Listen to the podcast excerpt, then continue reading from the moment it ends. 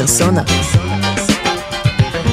האנשים מאחורי החינוך, עם ניב מורגנשטרן.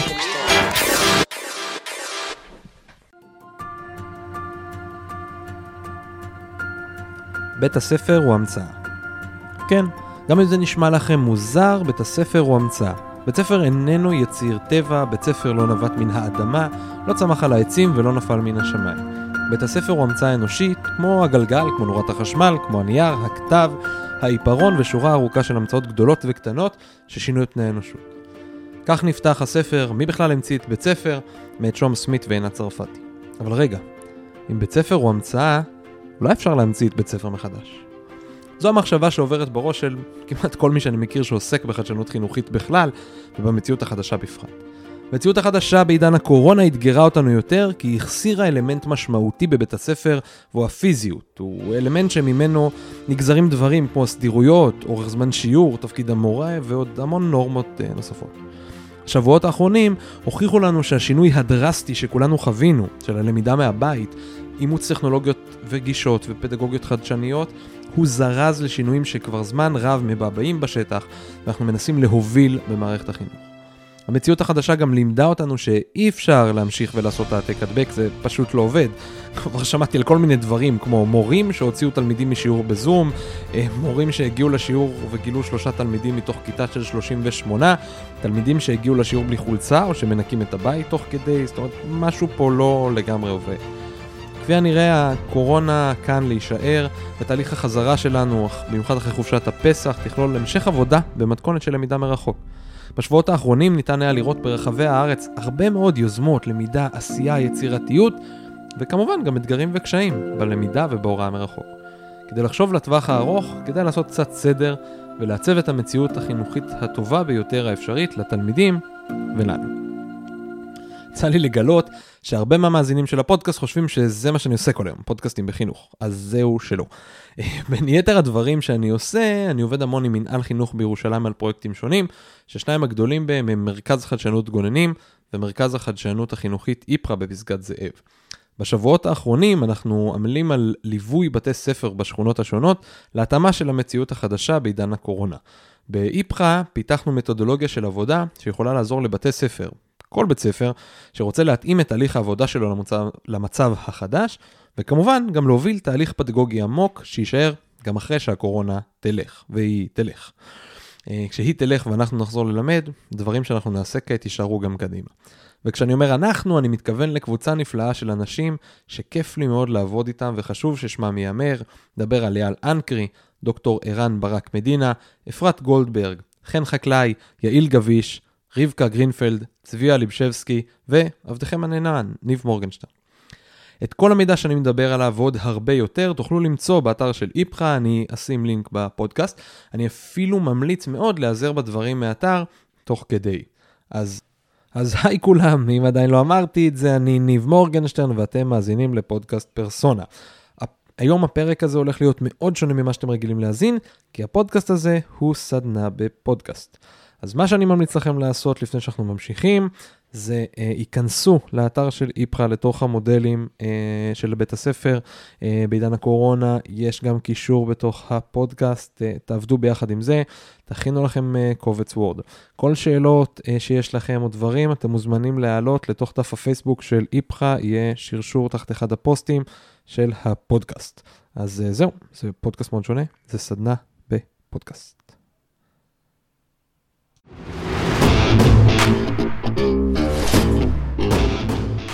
אז איך זה הולך לעבוד? אה, בכל פעם אני, אני אנחה אתכם בתהליך, אסביר לכם מה אני מצפה שאתם תעשו, ואתן לכם זמן מוגדר לכתוב את הדברים. הזמן המוגדר יתלווה למוזיקה הזו.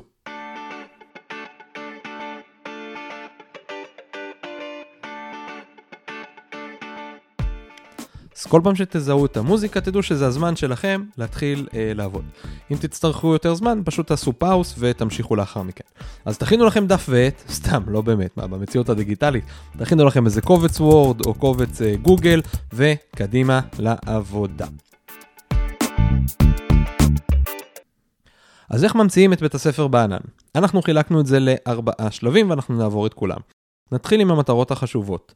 אמ, אנחנו מבינים שיש כל מיני מטרות של בית ספר כמובן, ואנחנו חושבים שכדאי להתמקד בשתיים מתוך ארבע שמיקדנו, ועוד שנדבר על זה. אחרי זה מימדי בית הספר. מתוך המטרות נגזרים כל מיני מימדים שאנחנו פועלים בבית ספר. משם הגדרנו לבני פעולה. לבני פעולה יקלו עליכם לבנות את הסדירויות וממש עד לרמת מערכת אה, אה, השעות שלכם, ולבסוף, כמובן, נבנה את מערכת השעות. בואו נתחיל. אז מה המטרה של בית ספר? עכשיו, תראו, זו שאלה פילוסופית חשובה מאוד, אבל הזמן דוחק, ואנחנו צריכים להכין מסגרת עבודה מקיימת לאורך זמן, שאיתה נוכל לפעול באופן רלוונטי ומשמעותי. לאור המציאות, אנחנו סימנו ארבע מטרות שנראו לנו הרלוונטיות ביותר בתקופה הזו. אנחנו ממליצים לבחור את השתיים שנראות לכם הכי רלוונטיות עבור הקהילה שלכם ולפעול לאורן. אז המטרות הן כאלה, הראשונה היא גילוי, למידה והעמקה של תחומי עניין אצל תלמידים. המטרה השנייה שכתבנו, התמקדות ברכישת ידע ומיומנויות בהתאם לתוכנית הלימודים. מטרה השלישית, טיפוח יכולות, נטיות והרגלים של לומד עצמאי. והמטרה הרביעית שכתבנו היא שמירה על קשר, תחושת שייכות ותמיכה רגשית. אז חישבו על ארבע המטרות האלה, רשמו לכן שתי מטרות שהן החשובות ביותר בעיניכם. קחו את הזמן.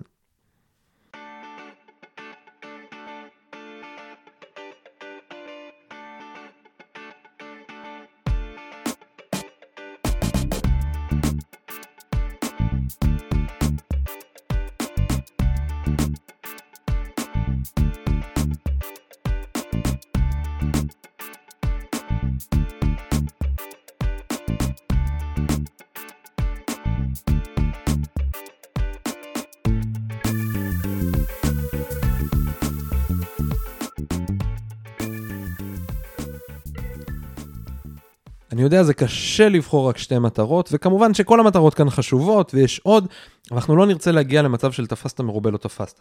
לכן נבחר שתי מטרות שלאורן נפעל.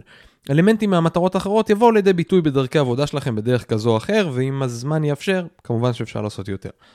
אנחנו ממליצים גם להיעזר בשאלון העזר למורים, הוא נמצא בתוך האתר, הוא נועד למילוי על ידי הצוות החינוכי של בית ספר, ולקבל גם הצעות מהם למטרות שהם חושבים החשובות ביותר, וגם פרמטרים נוספים שיכולים לעזור לכם לבנות את כל מימדי בית הספר עד לרמת מערכת השעות. לאחר שהמטרות שלנו ברורות, אנחנו נקבע לעצמנו את המימדים העיקריים מתוך כל המימדים השונים שמרכיבים את בית ספר. סימנו שמונה מימדים וכמה דברים שכדאי להתייחס אליהם בתוך כל מימד, אליהם אנחנו נתייחס ונענה כדי שאנחנו נוכל לפעול לתורם. אני אנחה אתכם בחלק מן המימדים, וכמובן שתוכלו להמשיך להתעמק בסוף הסדנת קאסט. ראיתם? כן, סדנה בפודקאסט, סדנת קאסט. אוקיי, אז המימד הראשון. המימד הראשון הוא ערוצי הלמידה. בפנים, אתם יכולים לרשום לכם ערוצי למידה. נשאל שאלות כמו, מה זה הכלי המרכזי שאולי איתו נרצה לעבוד? האם זה מייקרוסופט 365, Teams, Google Classroom, איזה כלי אחר? מה היחס שלנו אל מול סינכרוני, אסינכרוני, ומה הכלים שמשמשים אותנו בערוצים השונים? איך נבדוק ונתנסה בכלים חדשים? מאגרי תוכן מקוונים כמו יוטיוב, BrainPOP, אולי יש לנו אתרים אחרים, מה אנחנו נעבוד איתם? מהם ערוצי הלמידה הנוספים והעיקריים שאיתם נרצה לעבוד? זמן שלכם עכשיו לעבוד.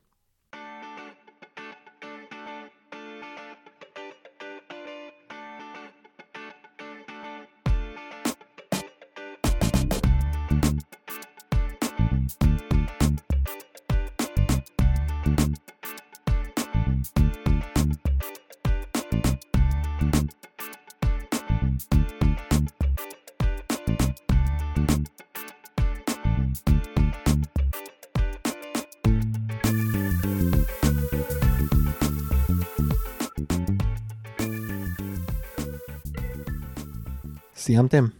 אנחנו נמשיך. המימד הבא הוא השאלה מה ללמד. אז אנחנו, אני מזכיר שאנחנו עובדים כל הזמן מול שתי המטרות שהגדרנו בהתחלה, והם ילוו אותנו פה. כי אם אנחנו הגדרנו מטרה של הולכים לפי תוכן הלימודי, אנחנו נכוון למקום אחד, ואם אנחנו בחרנו ללכת למקום קצת יותר רגשי, תוכן קצת שונה, וכן הלאה. אז זה השאלות uh, העיקריות שסימנו. האם כל נושאי הלמידה עדיין חובה, או שיש נושאים אחרים שנרצה להתמקד בהם? מהי רמת האוטונומיה של המורות בקבלת החלטות על התכנים? מהי רמת החופש של התלמידים בבחירה של המשימות לימודיות? האם הם חייבים לבצע את כולם או שיש להם רמת בחירה כזו או אחרת? מה היחס של הלמידה מול מקורות אינטרנטיים, ספרי לימוד? איך מייצרים אוצרות, ככה בחירה יותר ממוקדת של מקורות מעניינים ורלוונטיים של מקורות לימוד על ידי קהילת בית הספר. ועכשיו, אתם תרשמו לכם את ההתייחסות של הדברים שאתם רוצים אה, אה, לקחת בהתאם למטרות שהגדרתם.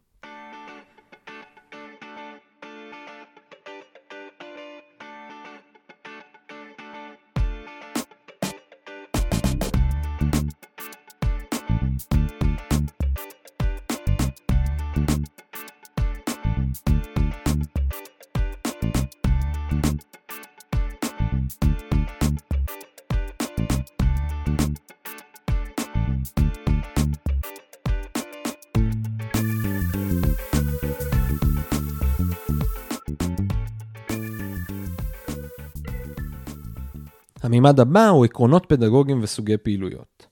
פה אנחנו נשאל כמה שאלות. מה היחס בין למידה קבוצתית של כל הכיתה ללמידה יותר דיפרנציאלית? איזה הזדמנויות אנחנו יכולים לייצר בשביל התקדמות בקצב האישי? אה, איך אנחנו מקנים מיומנויות של למידה ומתייחסים גם לעומס שאולי קיים, בין העומס בבית, בין העומס הלימודי? כמה יחידות נרצה ליום? האם נרצה מספר יחידות ביום? תהליך אה, דו-יומי, שבועי, שבועיים, איך, איך נתייחס לזה? איך נשלב בחירה, איך נשלב תחומי העשרה, נאזן בין החובה לבחירה בפנים. ועכשיו, תורכם.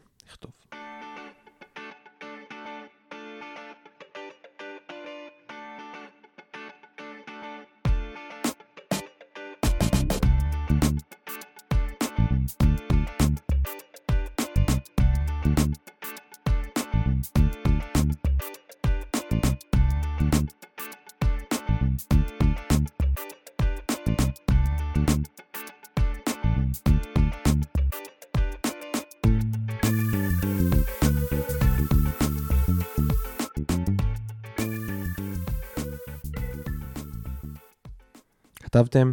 מעולה. נשארו לנו עוד שני מימדים uh, לפודקאסט הזה. עכשיו אנחנו נדבר על הערכה. מה ואיך. על מה, איך אנחנו רוצים לעשות הערכה, אם אנחנו רוצים להישאר בעולם המבחנים ובחנים, על אילו מימדים נרצה לעקוב, האם זה הערכת ביצועים בנושא ליבה, כמה מטלות הוגשו, ההשתתפות של התלמידים, המצב הרגשי, אם יש מימדים אחרים שנרצה לעקוב אחריהם. איך ננצל הזדמנויות להתפתחות אישית ונאפשר גם פה איזשהי מימד של הערכה. כיצד נאסוף מידע על הממדים הלא לימודיים, כלומר אם נתנו מבחן של 10 שאלות וקיבלנו חזרה, אנחנו, זה יחסית קל, אבל איך נאסוף על שאר הממדים שאנחנו רוצים לעקוב אחריהם. מה המופעים והפעילויות שיאפשרו הערכה, אם זה דפי המשימה, התוצרים שהילדים שולחים, מבחנים. אולי נשאל גם מי מבצע הערכה. האם הערכה היא תמיד הערכה חיצונית שלנו כהצוות החינוכי? אולי אנחנו נאפשר הערכת עמיתים, אולי נעשה רפלקציה, הערכה אישית גם. זה הזמן שלכם להתייחס ולכתוב על הערכה.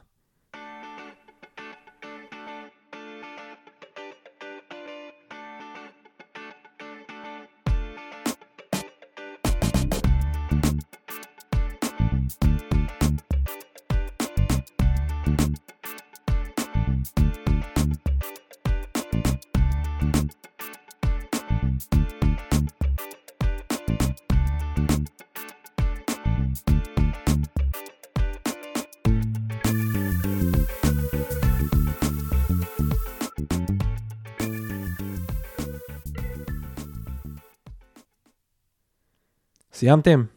מעולה. עכשיו הגענו למימד האחרון שאנחנו נתייחס אליו פה, וזה ארגון וסדירויות הצוות. זה מעולה לחלום ולתכנן ולרשום עקרונות, אבל בסוף יש צוות שצריך לפעול בשטח. הצוות הזה גם עכשיו, יש uh, uh, ילדים ומציאות מורכבת גם בעצמם. Uh, במציאות הרגילה, רוב עבודת המורה, המורה במסגרת המשרה, היא המון זמן פרונטלי מול הכיתה, ויחסית מעט מאוד זמן מוגדר לתכנון ועבודה פרטנית. במציאות החדשה אנחנו יכולים לייצר איזון חדש. אנחנו יכולים לייצר מצב שבו רוב זמן המורה, או אחוז מאוד גבוה מזמן המורה והמורים, הוא של תכנון וליווי בקבוצות אישיות. אז תחשבו על זה ועל עוד כמה נקודות. האם אנחנו עדיין נרצה לשמר את חלוקת המורות לפי כיתות, או שאולי ניצור הגדרות אחרות? לדוגמה, אה, מורות מנטורינג וקשר אישי, מורות פיתוח פעילויות, אחריות אולי לפי ימים, חלוקת הצוות לצוותי משנה, כמו לפי שכבות, מקצועות, אולי נמציא פה תפקידים חדשים. כמה מפגשים סינכרונים נרצה ביום, בשבוע, דרך העיניים של הצוות שלנו, כן? האם אה, אנחנו נרצה שכל מורה תעביר 3-4 מפגשים סינכרונים? מה האורך שלהם? אולי פחות? איך אה, נמשיך לקיים פיתוח מקצועי? גם יש פה המון מיומנויות שצריך ללמוד תוך כדי בפנים, כלומר, אם עכשיו אנחנו הלכנו על פלטפורמה מסוימת, צריך להכשיר את הצוות לשם, אם הלכנו על עקרון פדגוגי חדש, צריך להכשיר את הצוות לשם. ובין היתר הצעה שלנו היא לנסות לשלב לפחות יום למידה ופיתוח אה, אחד בשבוע, שבו המשימות שהתלמידים מקבלים הן יחסית מועטות ומאפשרות uh, לתלמידים להתמודד יותר לבד ולצוות יותר זמן פיתוח עבודה. ועכשיו, הזמן שלכם לכתוב ולהתייחס.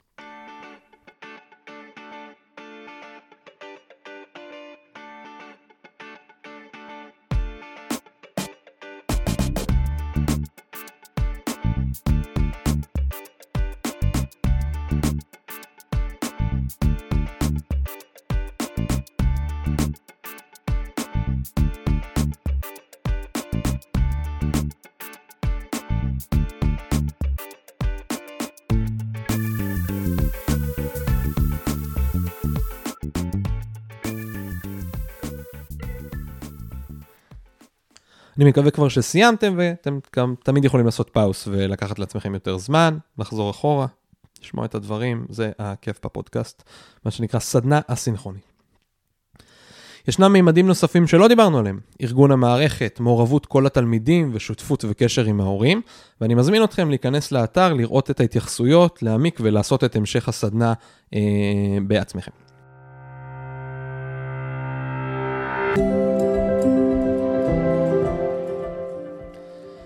אז תראו את החלק האסטרטגי די סיימנו, ויש לנו עקרונות ואת המטרות, ויש לנו את המימדים השונים, והם יעזרו לנו להוריד את הכל לקרקע, כמו שאמרנו, עד לרמת מערכת השעות. טיפ, מערכת השעות הולכת לראות כאן קצת אחרת. ועכשיו נתמקד בלבני הפעולה של בית הספר, אבל מה הם לבני הפעולה? אז לבני הפעולה הן מתודות שאפשר ליישם בשיעורים. זה בסיס ליצירת מערכי השיעור המתאימים ללמידה מרחוק. ניתן לחשוב על מלבני הפעולה כמעין אפליקציות כאלה שאפשר להוריד לתוך המערכת ולצקת בהן את התוכן הלימודי המבוקש בהתאם למטרות.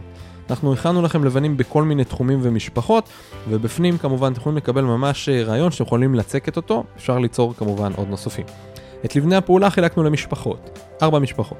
ניהול הלמידה השוטפת, פרויקטים נושאיים, מופעים בית ספריים ותמיכה בתלמידים. לבני הפעולה יעזרו לכם לפתח את מערכת השעות שלכם. חשבו מה הלבנים שאתם זקוקים להם מול המטרות והמימדים שהגדרתם. אם לדוגמה אחת המטרות שלכם היא למידה לפי תחומי עניין, אתם תצטרכו בלבני הפעולה תחומים כמו של נושא חקר אישי, מיני פרויקט אישי בבית, אולי גם מיני פרויקט קבוצתי בבית, אם תחמו קבוצה של תלמידים מול תחום עניין אה, זהה.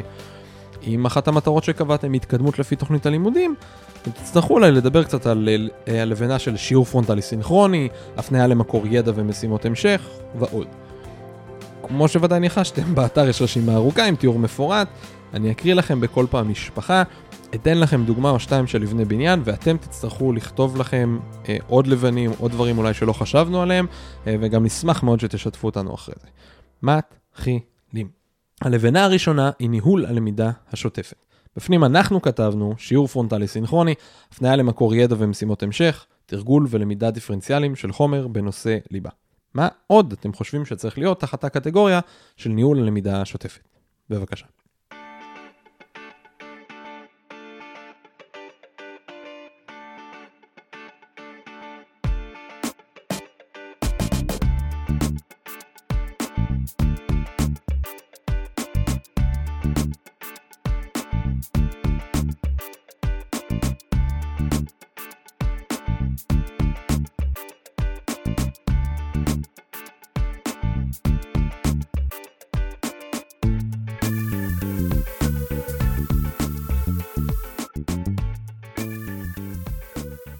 כן, אני מקווה שסיימתם, ואנחנו ממשיכים ללבן הבא, למשפחה הבאה, שהיא פרויקטים נושאיים.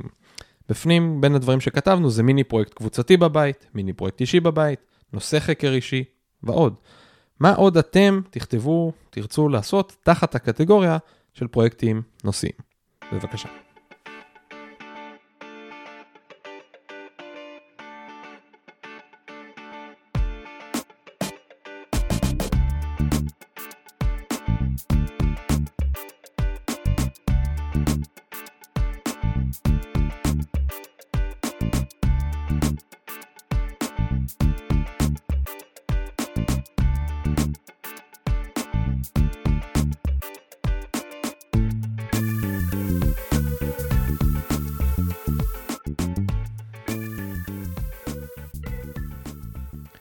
ואנחנו ממשיכים, ונעבור עכשיו למופעים בית ספריים.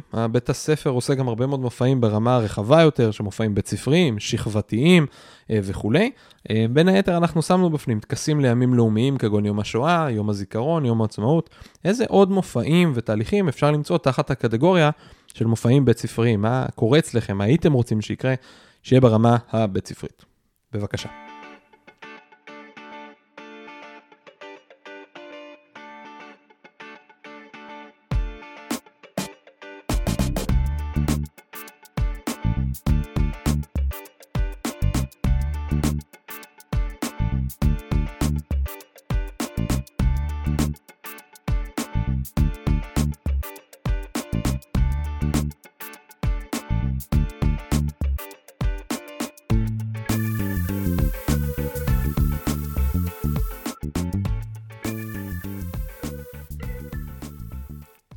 ואנחנו נמשיך. המשפחה האחרונה שאנחנו סימנו היא תמיכה בתלמידים. אה, בפנים הכנסנו הוראה מתקנת, שיחות עם היועצת, וכמובן אפשר להכניס אה, עוד דברים נוספים. מה עוד לדעתכם נמצא תחת הקטגוריה הזאתי של תמיכה בתלמידים וצריך להיות בפנים?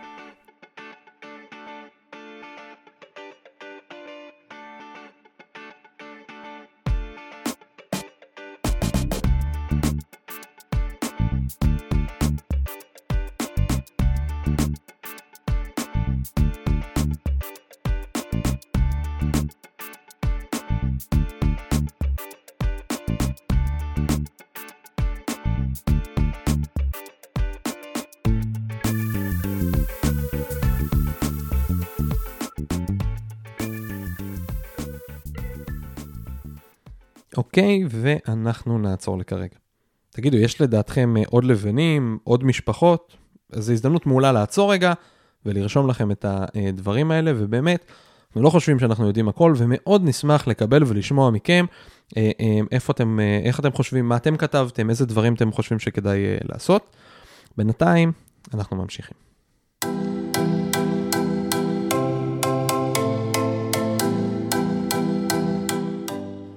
יפה, אז חבר'ה, כל הכבוד לכם, כמעט סיימנו הכל. כעת אנחנו צריכים לבנות את מערכת השעות שלנו, אנחנו צריכים לגזור מתוך המטרות והמימדים את כמות השיעורים, הסינכרונים מול הסינכרונים, לגזור זמני עבודת צוות, להחליט על שעות זמינות של המורות לליווי פרטני, להתייחס כמובן לכל הלבנים אה, והתהליך שעשינו. את התהליך הזה אני לא כל כך הולך להנחות אתכם, זו עבודה די מורכבת, היא קצת יותר אה, אה, אישית, אבל כדי להקל על התהליך, אנחנו יצרנו חמישה מודלים לאור שילובים שונים של מטרות, כל אה, מודל אה, לוקח אה, שתי מטרות, וממש פירקנו אותו אל מול המימדים השונים. זה בעינינו בסיס מעולה כדי ליצור את המודל הייחודי של בית ספר שלכם, אתם מוזמנים למצוא את כולם באתר. אני כאן לקראת סיום משתף אתכם במודל אחד, מה שאנחנו קוראים לו המודל הפרסונלי.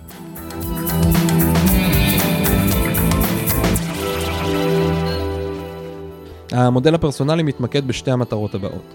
הראשונה היא התמקדות ברכישת ידע ומיומנויות בהתאם לתוכנית הלימודים, והשנייה היא גילוי למידה והעמקה של תחומי עניין אצל התלמידים.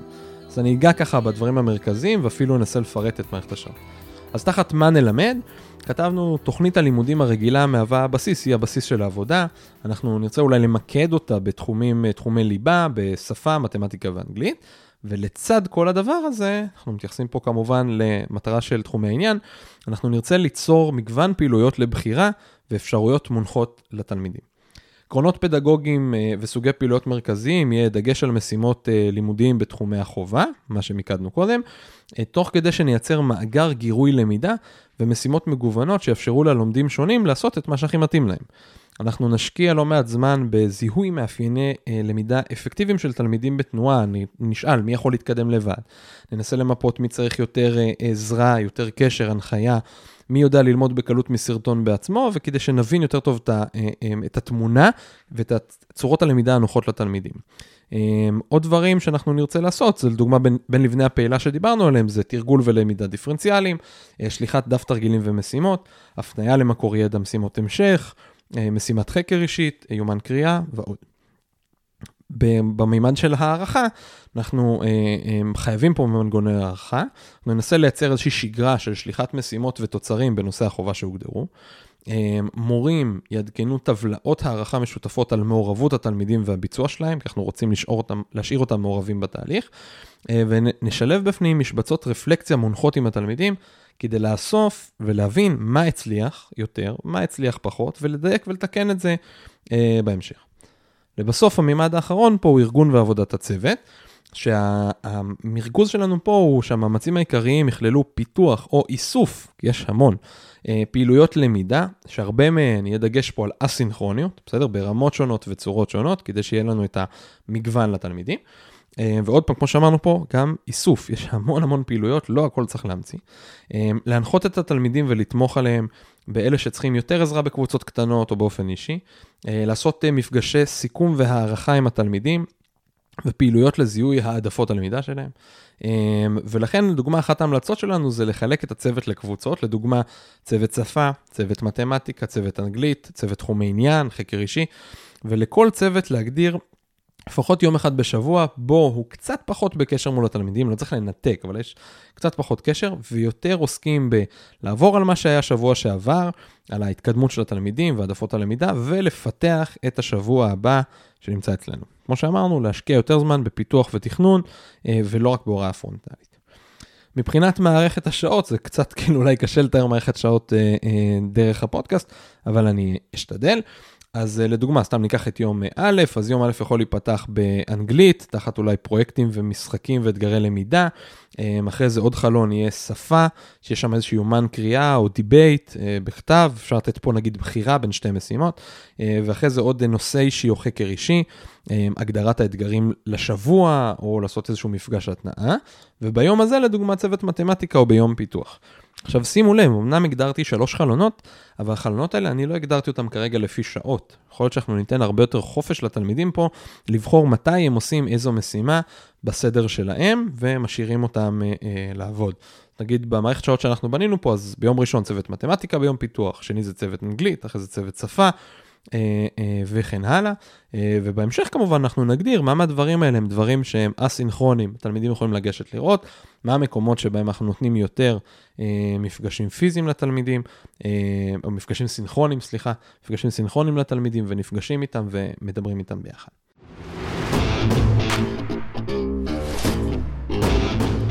זהו חבר'ה, אז כמו שאומרים, השינה, זה לא נגמר, זה רק הסוף. זו הייתה הסדנה והמבנה של כל תהליך עבודה שאנחנו עובדים באיפכא ובעוד אה, שכונות בירושלים אה, באופן צמוד עם בתי הספר. את כל התהליך מומלץ מאוד לעשות בשיתוף פעולה עם הצוות, לכל הפחות, צוות הניהול והפדגוגי של בית הספר. כמובן לשתף את כל הצוות החינוכי בתהליך במקומות השונים. מאוד נשמח לשמוע איך הלך לכם ולעזור איפה שזה אפשרי. בבקשה, כל שאלה שיש לכם, אה, בבקשה תעלו לדף הפייסבוק של איפכא, וגם אם עשיתם, כתבתם איזשהו תוצר, תרצו לשתף אותנו, גם כן תעלו בבקשה לדף הפייסבוק של איפכא, תחת הפוסט שרלוונטי אה, לפודקאסט הזה, יצא פוסט מסודר עם הפודקאסט, שרשור, הוא יהיה נעול למעלה, תוכלו להוסיף פנימה בתגובות, אנחנו נגיב, נהיה איתכם בקשר אה, איפה שאנחנו רק יכולים. זהו, לפרקים נוספים של הפודקאסט פרסונה, כנסו לפרסונה בכל אפליקציות פודקאסטים או לאתר prsona.co.il. רק בריאות ובשורות טובות.